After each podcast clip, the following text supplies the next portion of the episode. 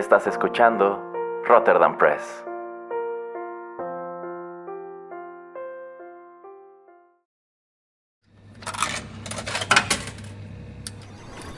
Los videojuegos han deleitado tus sentidos en la pantalla y ahora lo harán en la radio a través de su música.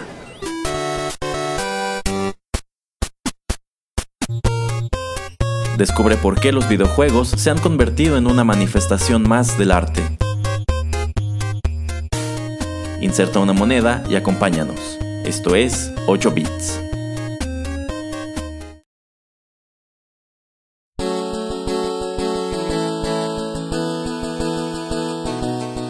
Hola amigos, sean bienvenidos a la emisión 45 de 8 bits, un acercamiento a los videojuegos a través de la música. Los saludan en los micrófonos de Rotterdam Press, Erasmo y el señor Juanito Pereira. Hola, ¿qué tal?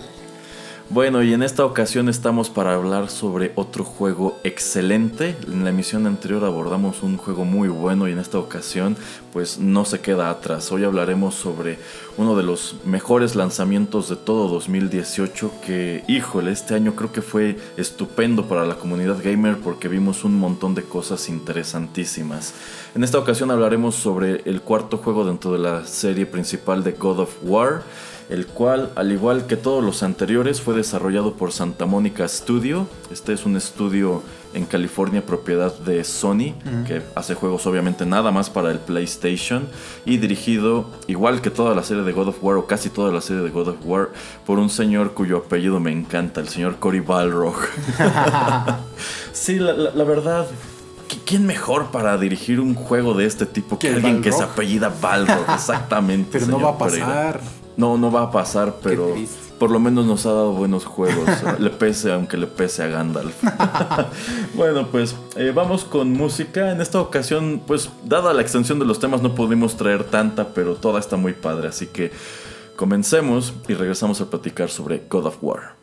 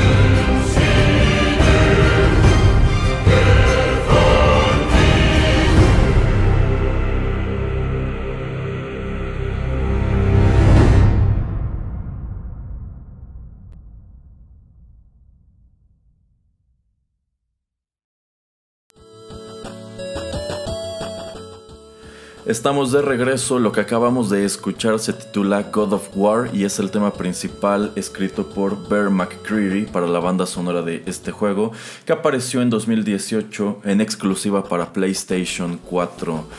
Esta entrega de God of War es un título anticipadísimo. Cuando terminó la serie o la historia principal de Kratos en God of War 3, cuando por fin consuma su venganza contra el Olimpo, pues a muchos fans les quedó la incertidumbre de cuál era el futuro de la serie. Después de que hicieron God of War 3, sacaron una especie de precuela. Que bueno, hay un montón de precuelas y spin-offs dentro de esta continuidad de los tres primeros juegos, algunos de los cuales son malísimos, por cierto. Eh, sacaron God of War Ascension. Y a pesar de que ese juego prometía mucho, se veía muy padre, tenía buena música, a pesar de que uno de los temas principales era de Ellie Golding, eh, fue una gran decepción, es considerado una de las grandes decepciones de Santa Mónica y se considera que es gracias a la recepción súper tibia de ese juego, pues Kratos se la pasó enterrado como 5 años y no se atrevieron a tocarlo durante un buen rato.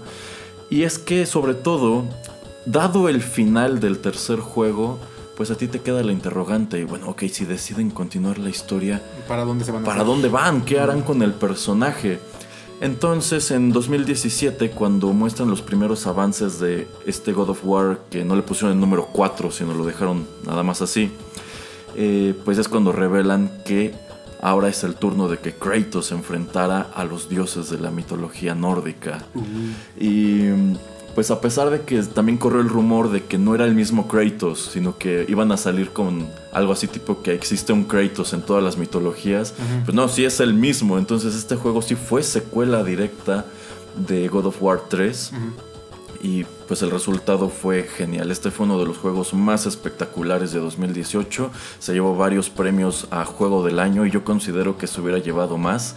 De no ser porque eh, hubo, bueno, salió la gran, gran sorpresa de Red Dead Redemption 2, que yo no lo he jugado, pero dicen que está increíble. Entonces, entre God of War, Red Dead Redemption 2 y también Spider-Man 2018, son los títulos que se super arrebataron los premios de juego del año. Sí, fue un gran año para pues, los videojuegos y para Sony, que pues todos estos juegos salen para esta plataforma. Sí, sí, si alguien, si alguien tiene la duda de que Sony hoy por hoy es el líder en este mercado, pues allí tienen la prueba. Pero bueno, eh, ¿qué podemos decir sobre la música de este God of War? Yo creo que es la más padre de todos los juegos. Eh, a pesar de que esta pista se llama God of War, no, no es como que retome motivos de las bandas sonoras anteriores. Bear McCreary escribió música 100% original para este juego. En lo que respecta a la pista que acabamos de compartirles, es la que pone como el leitmotiv de toda la banda sonora. El tema de Kratos, el tema que lo acompaña en todas las circunstancias, cuando está peleando, cuando está preocupado, cuando está triste, cuando está buscando, cuando está en su barco.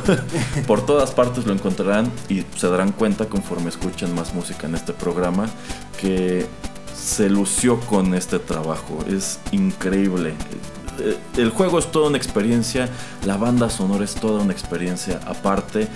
Y así como creo que no hay alguien mejor para dirigir los juegos que alguien que se apellida Balrog, no pudieron encontrar un mejor compositor para escribir esta música tan bestial que alguien que se llama Bear. Eh, bueno, Bear McCreary es un compositor que tiene mucha experiencia en cine también, eh, en videojuegos quizá no tanta. En cine, entre otras cosas, hizo la música de Ten Cloverfield Lane, también de The Cloverfield eh, Paradox. Y este año, pues, ha causado algo de expectativa, sobre todo gracias al éxito que tuvo con God of War, que lo contrataron para hacer la banda sonora de Godzilla King of the Monsters. Mira. Eh, que de hecho, si ustedes escuchan el trailer, lo, lo, poco que se escucha en el trailer está padrísimo. También ha trabajado en televisión, su crédito más famoso es Battlestar Galactica, también más recientemente en la serie de televisión Agents of Shield, también en Constantine, la serie inspirada en este personaje de DC, en Arrow y para Netflix ha trabajado en la serie de Black Mirror. Entonces, pues es un compositor muy interesante quien sin duda saltó todavía más gracias al trabajo que hizo en este, en este juego. Eh, la verdad le echó muchas, muchas ganas. Eh, es un juego, es una banda sonora que igual que las de los God of War anteriores, depende mucho de los coros. Y en lo que respecta a los coros... ¿Coros nórdicos? Ah, no se me adelante, señor Pereira. todas las letras que se escuchan dentro de la banda sonora de este God of War están escritas en antiguo noruego. Entonces, en vista de que en California no tenían un coro que pudiera cantar este tipo de cosas, ay no, ¿por qué no? Bear McCreary se fue a grabar todos los coros a Islandia y contrató al coro que canta en la, me parece es la iglesia principal de Reykjavik. Mira qué interesante. Ajá. Eh, y contrata a un lingüista para que pues asemeje las letras lo más posible pues más o menos lo que pudieron haber hablado los vikingos y cosas así. En el, ahora sí que utilizando la lengua de noruego antiguo. Ajá, como del periodo donde transcurriría este juego. Entonces, la verdad, este es un título al que le echaron muchísimas ganas. No se hizo nada más en Estados Unidos, también una buena parte se realizó en Brasil. De hecho, el director de arte, el desarrollador de los personajes, es brasileño. Y bueno, se llevan la música a Europa se gastaron un dineral, se nota, y pues vaya que les redituó, porque este juego fue en sumo exitoso. Bueno, vamos con más música y regresamos a platicar otro poco.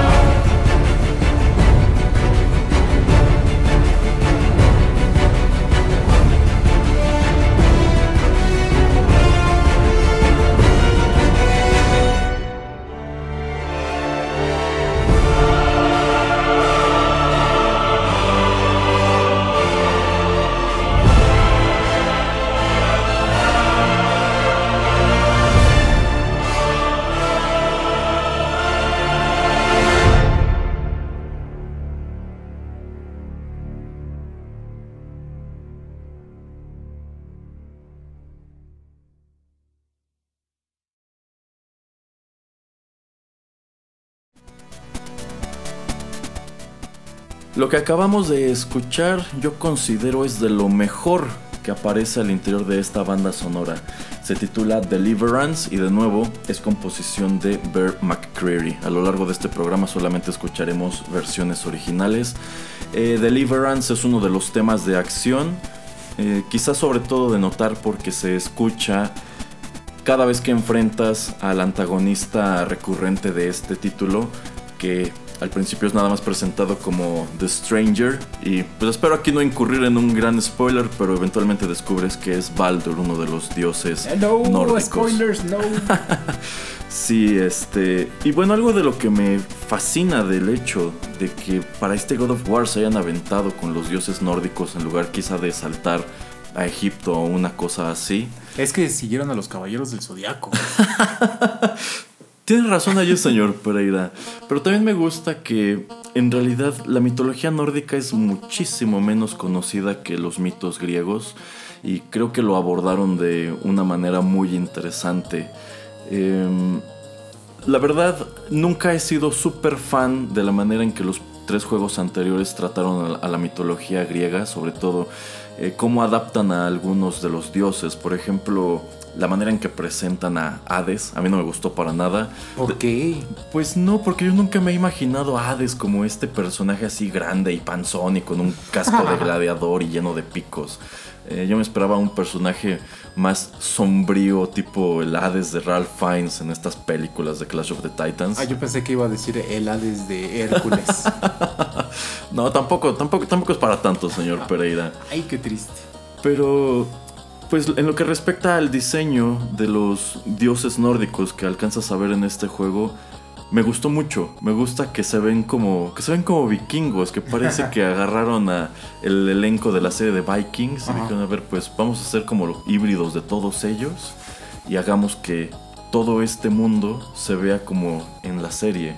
Me gusta que eh, hay mucha nieve, que hay bosques, que encuentras piedras que tienen runas, que encuentras ogros, o sea que sí te, te avientan de lleno a todo este mundo, eh, que pues es padre el que te da a entender que existe de manera paralela a, a Grecia, que es decir que los dioses de todas las mitologías son reales. Entonces esto abre la puerta a un montón de cosas interesantísimas. Yo, tengo una duda, digo, porque no lo he jugado y quiero que usted a ver si sabe. A ver, señor Pereira. Este, ¿Hay troles en los puentes a los que tienes que contestarles tres preguntas o no puedes pasar? Mm, pues no precisamente contestarles preguntas, pero sí hay troles en los puentes. y hay enanos. Y, y, está muy chistoso lo que hacen con los enanos. Hay dragones, hay valquirias. Yo considero que este juego en lo que respecta a agarrar elementos de la mitología está mucho mejor logrado, a lo mejor que el primero o que el segundo. A mí, a, mí me gustó, me gustó mucho. Eh, ¿Sale mi amigo Thor y también su hermano Loki? Todavía no, todavía no. Eh, esto digamos que es como una introducción a la, a la guerra de Kratos contra los dioses nórdicos. Pero yo creo que a todos los que vimos este gameplay nos dejó clavados y con muchas ganas de ya asomar al siguiente título, que pues ojalá no les tome tanto tiempo. Y en, el, y en la siguiente entrega va a salir con su armadura dorada.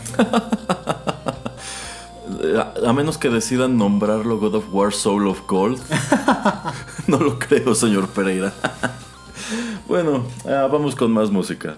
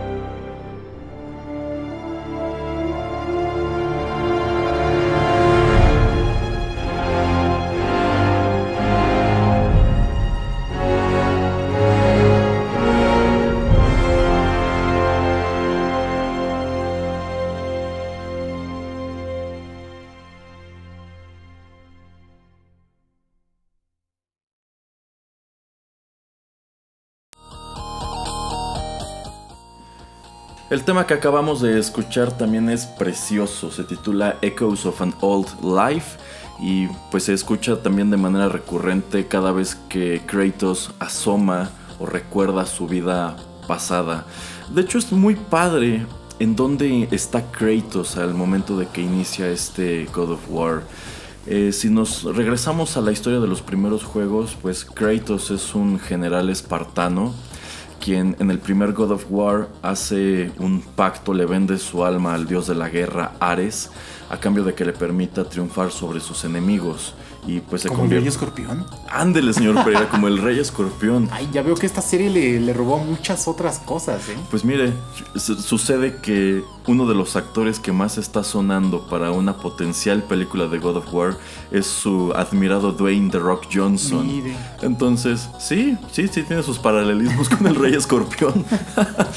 bueno, eh, sin embargo, pues a lo largo de estos juegos descubrimos que los dioses griegos son pues la verdad no son unas blancas palomas, de hecho son, son figuras bastante cuestionables. Si en la mitología son cuestionables, en God of War son un asco de criaturas, son terribles. Y esto incluye a todos, hasta Atena, que al principio es así como buena y es la que apapacha a Kratos, luego le da la espalda y lo patea. Ay, maldita. sí, estos dioses griegos son unos malditos. Entonces, eh, Kratos comienza a cosechar victorias, sin embargo, eh, el hecho de que le vende su alma a Ares, pues también viene con un precio, y es que eh, en algún punto de su historia, Kratos enloquece y asesina a su mujer y su hija, y él digamos que recupera la conciencia para darse cuenta de lo que hizo y vivir en adelante con la culpa. Y como si eso no fuera suficiente, Ares hace que las cenizas de su mujer y su hija se le peguen a la piel y por eso se ve así todo como gris o blanco. Y de ahí grisáceo. es de grisáceo y es de donde obtiene este mote de el fantasma de Esparta, The Ghost of Sparta. Y decide emprender una lucha en contra de los dioses para vengarse de Ares y eventualmente vengarse de todos ellos que es de lo que van los primeros tres juegos de la serie. Una de las cosas que a mí me gusta mucho de esos juegos es que parte de la historia es eh, tienes que morir. O sea, en verdad, para poder pasar al otro plano y para poder continuar con la historia, Kratos muere, no sé, no sé, no infinidad de veces, pero son puntos eh, claves. Y, y, ves que tiene que suceder, tiene que enfrentar también a gente en el inframundo y después, como que, entre comillas, ganarse o regresar al mundo de los vivos y, continuar con su pelea. Entonces me gusta mucho eso de, que pues no, no es como en otros videojuegos que mueres y pues moriste, ¿no? Sino que aquí le robó a Goku y entonces muere y regresa. Exacto. De hecho, sobre todo en God of War 3, esa es toda una aventura porque empiezas en el Olimpo y luego te tiran al Hades y luego tienes que ir a no sé dónde y no sé qué, regresar al Olimpo, ya están los titanes porque eh, cuando arranca God of War 3 es la titanomaquia, es cuando los titanes están escalando el Olimpo para vengarse de, Zeus y los dioses olímpicos. Eh, entonces, después de todas estas aventuras, en Grecia, después de que Kratos al final del tercer juego, ahora sí, concreta su venganza, eh, decide irse de este lugar. No sabes exactamente qué pasa con Grecia porque Grecia es un caos al final del tercer juego. Eh, e inicia su vida de nuevo. Y me gusta mucho que a diferencia del Kratos que ves en los, en los juegos anteriores que es súper bestial. Este es un Kratos que se siente más sereno e incluso más maduro. Más sabio.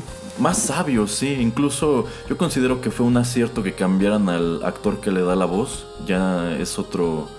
E, e, es otra persona porque su voz de entrada se escucha más profunda, más tranquila, como más curtida. Ya no, ya no es este Kratos que todo el tiempo está gritando y furioso y matando cosas, es un Kratos al que sientes que de cierto modo le pesa tener que enfrentar esta nueva aventura porque ya estaba cansado de su vida anterior. Y me gusta que descubres que en esta tierra lejana, en donde nadie sabe quién es, nadie sabe lo que hizo, eh, como que vuelve a encontrar la felicidad encuentra, se vuelve a tener una esposa, tiene a un hijo que es quien lo acompaña en este juego, quien es eh, Atreus. Y pues es, un juego muy distinto en ese aspecto. O sea, sí es un juego de avanzar e ir matando todo lo que se te aparece, pero sientes que aquí sí hay un propósito más grande. Es que la presencia de su hijo, de que sea una father and son story, hace que esto sea algo muchísimo más grande y más interesante, más profundo que todo lo anterior. ¿Cómo se llama el hijo? Atreus. ¿Y cuándo empieza la historia sin fin? no, señor Pereira. bueno, pues, el, hijo se llama Atreus, pero su nombre no oficial es Boy, porque Kratos nada más, le dice Boy, Boy, Boy. sí. Eh, entonces sí, es una historia muy, muy padre. En, en, lo que respecta a esta franquicia, este es el juego que más me ha gustado hasta ahora. Puso la barra muy alta. Entonces si yo fuera Santa Mónica estaría muy preocupado porque tengo mínimo que igualar lo que acabo de lanzar. Y pues tengo delante de mí la tarea de contar una historia tan padre como la que presenté aquí. No, no se preocupe, cuando terminemos el programa yo le digo con qué van a continuar. ya sé para dónde va, señor Pereira, ya sé para dónde va, pero bueno, escuchemos más música y regresamos al último bloque de 8 bits.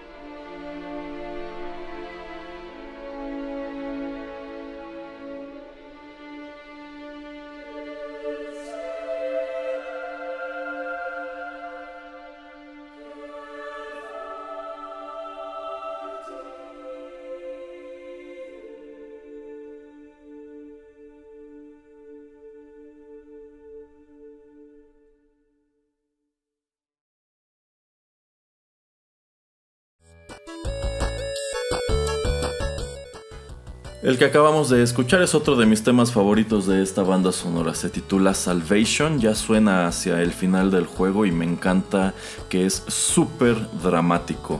Si ya han jugado esto, pues saben qué es lo que ocurre durante esta pieza musical y yo creo que no tiene desperdicio. La música de este juego está súper bien escrita, súper bien utilizada.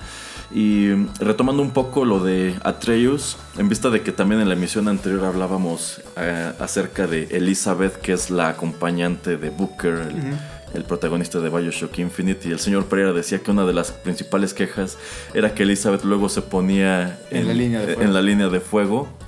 Eh, y eso es algo también muy reminiscente de lo que ocurre con otro juego también de 2013, que es The Last of Us, en donde pues tú eres Joel y vas eh, arrastrando contigo a Ellie, porque literalmente la vas arrastrando, no te sirve de mucho. Entonces, se ha creado esta especie de noción de que los sidekicks en los juegos, en este tipo de juegos, no sirven de gran cosa, están de adorno y a veces incluso están nada más para estorbar.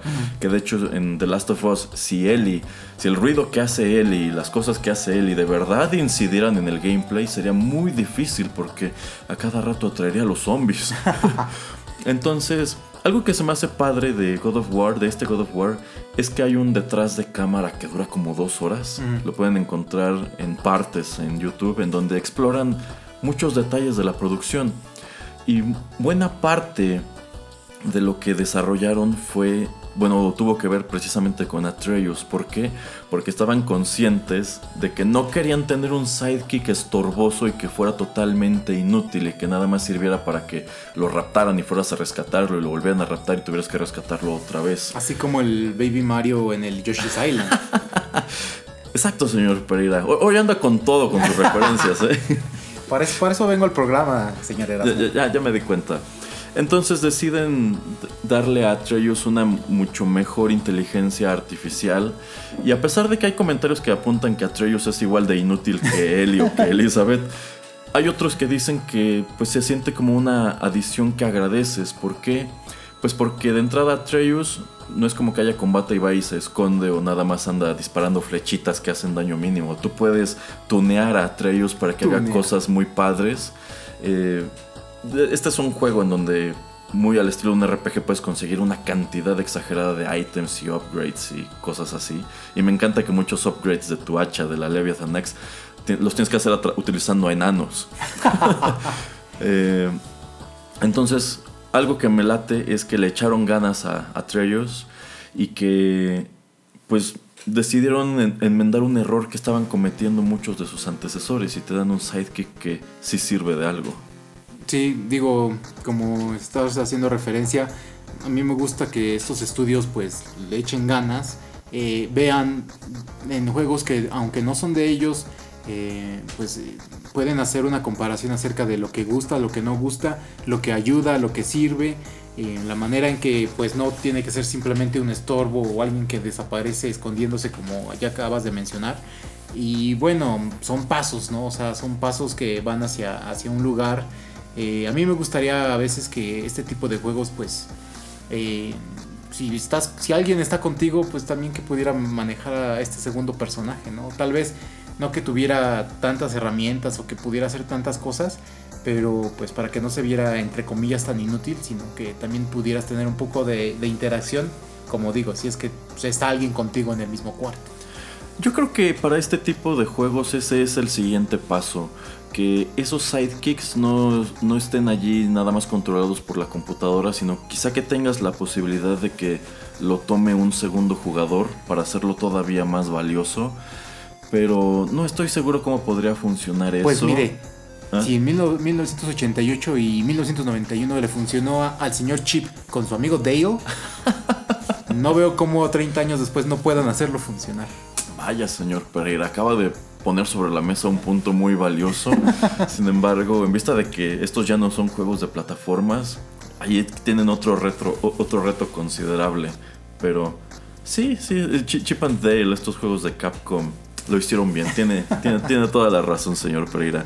Y bueno, ya para terminar, este, el último punto que disfruté muchísimo de este God of War es que tiene un montón de historia. Mm. Y que toda esa historia la vas descubriendo eh, a lo, largo de la, a, lo, largo de la trama y te es presentada a través de eventos que ya ocurrieron.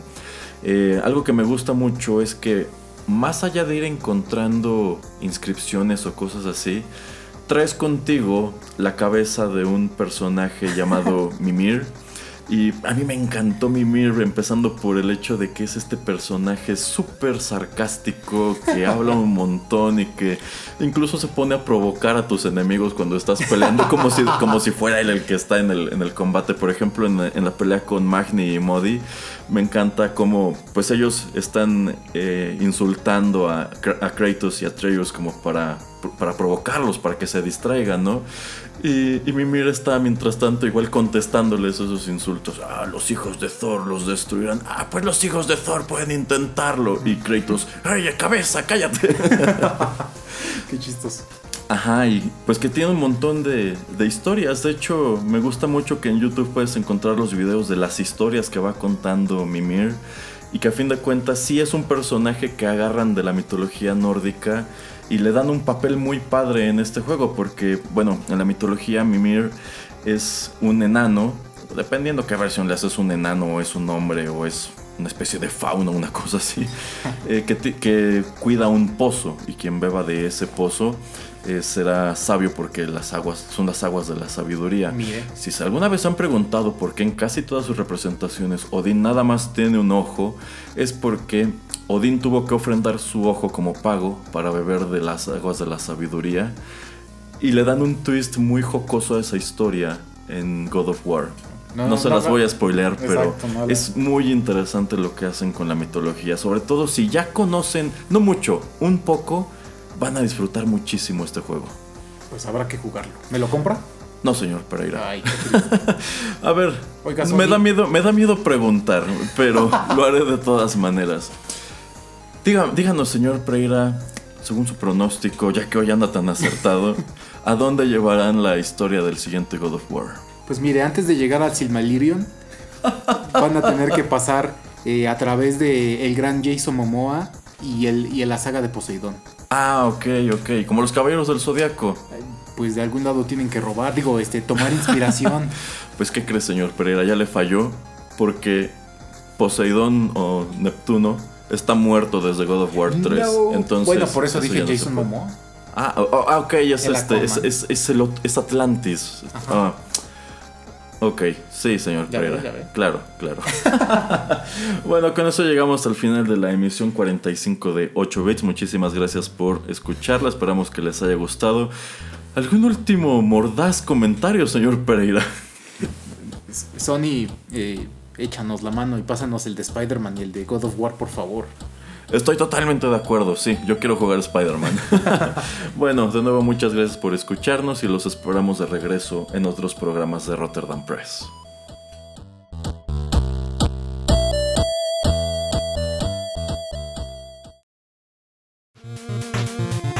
El tiempo se ha agotado, pero te esperamos la próxima semana en una emisión más de 8 Bits, un programa de Rotterdam Press. Hasta la próxima.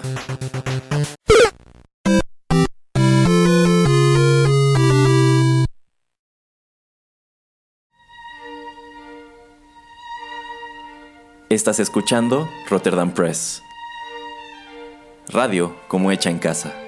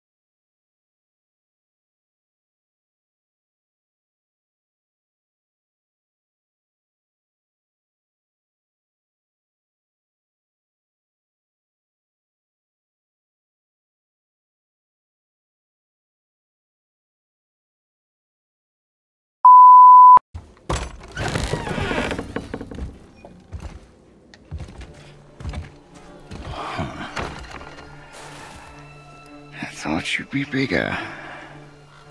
But you're definitely the one. Long way from home, aren't you? What do you want? Oh, you already know the answer to that. Whatever it is you seek, I do not have it. You should move on. And here I thought your kind was supposed to be so enlightened, so much better than us, so much smarter. And yet you hide out here in the woods like a coward. You do not want this fight. Oh. I'm pretty sure I do.